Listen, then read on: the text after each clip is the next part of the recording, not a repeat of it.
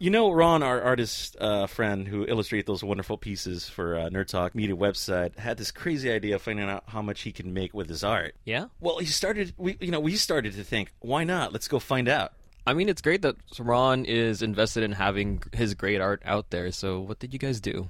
We ended up going to Anime Expo, and just to get an idea how big Anime Expo is, last year there was about eighty thousand visitors that came to the L A Convention Center in two thousand fourteen, and one hundred thousand were expected here at twenty fifteen, all from different corners of the world. That's a lot of people. Yeah, and you know, these are fans that buy this art, and they create business for these artists, just like Ron. So this was the perfect place to find out what it takes to make your art into a business then. Yeah, that's right. And uh, in this episode, we're going to find out uh, what it takes to make a business from your art.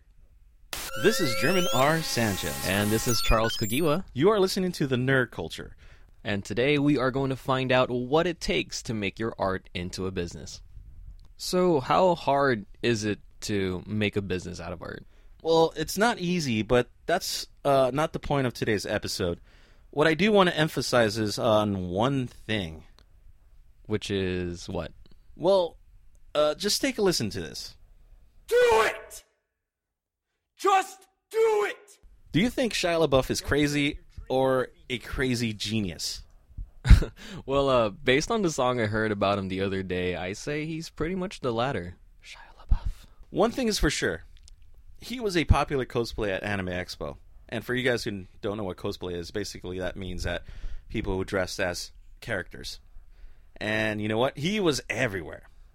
At any moment, you would hear someone scream, "Just do it!" Yeah. Okay. all right, all right. Let's try this again. And uh, you know what?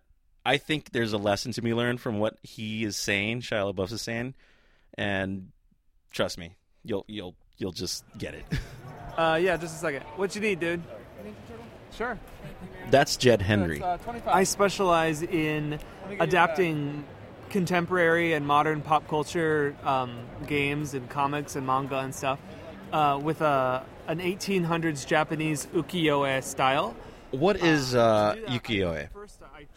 Well, ukiyo-e translates to pictures of the floating world. So what ukiyo-e is, it's a type of woodblock printing and painting that's popularized in Japan from the seventeenth to the nineteenth centuries during the Edo period. Yeah.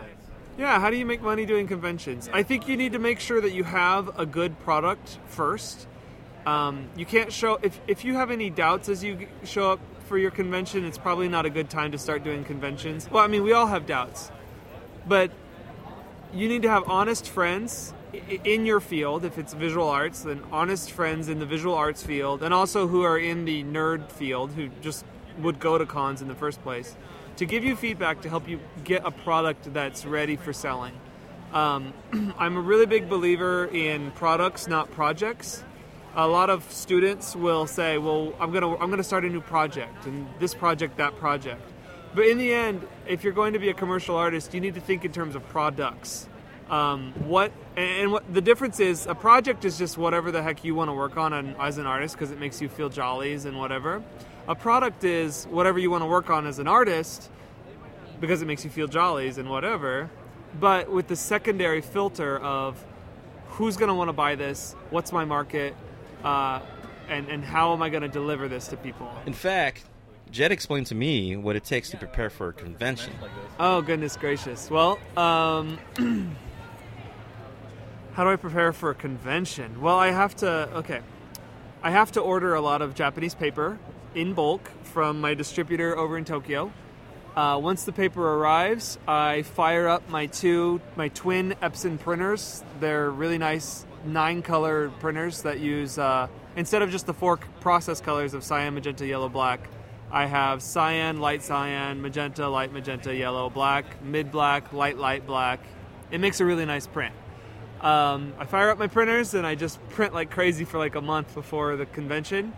Um, and I, I, I package it all up, put it in a car, drive usually anywhere between ten to twenty hours, and I show up and sell my stuff. That's how it goes. That sounds like a lot of effort to do, but... I mean, he sounds like he's very content with his work. I asked Jed if he had any advice for beginning artists, you know, like Ron, our friend, who would like to make their art into a business. Yeah. Have heroes and defeat them, I think. You need to have heroes because they're going to show you what's possible. You can't build in a void. You have to see what's been done before you. So you need to have heroes, and you need because you need to see how good they are, and then you have to defeat them. You have to you have to work up, wake up early in the morning and start working. And when your friends want to go screw around, you need to say no. I need to work. And when you're tired, you need to have some caffeine and keep working anyway. Uh, and you need to de- defeat your heroes. You need to work until you're better than them. Have heroes and beat them. So uh, at this point, I think we have an idea what to do, how to make your art into business. Something to, you know, tell our friend Ron so he would basically have an idea what to do. So I know for sure uh, what Jed mentioned is that you have to have heroes and defeat them. So I know what he meant is that, um, you know, you have to innovate.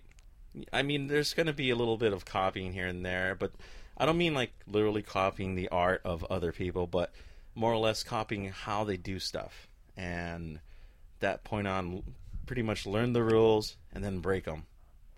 And also another thing that um, we learned is that uh, it takes time to uh, prepare for these conventions, and you know we're still going to learn these rules as we go along. Not every convention has the same type of people or the same type of uh, of setting, so it's always going to be different.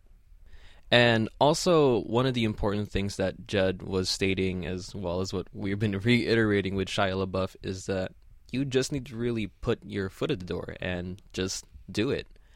The only thing, the only way to really get your art into a business, and it works for other practices as well, is to just really put yourself out there. Even if you're, even if you feel that your skills are completely incapable enough, this is how you learn, and this is how you'll get to where you want to be. Don't let your dreams be dreams.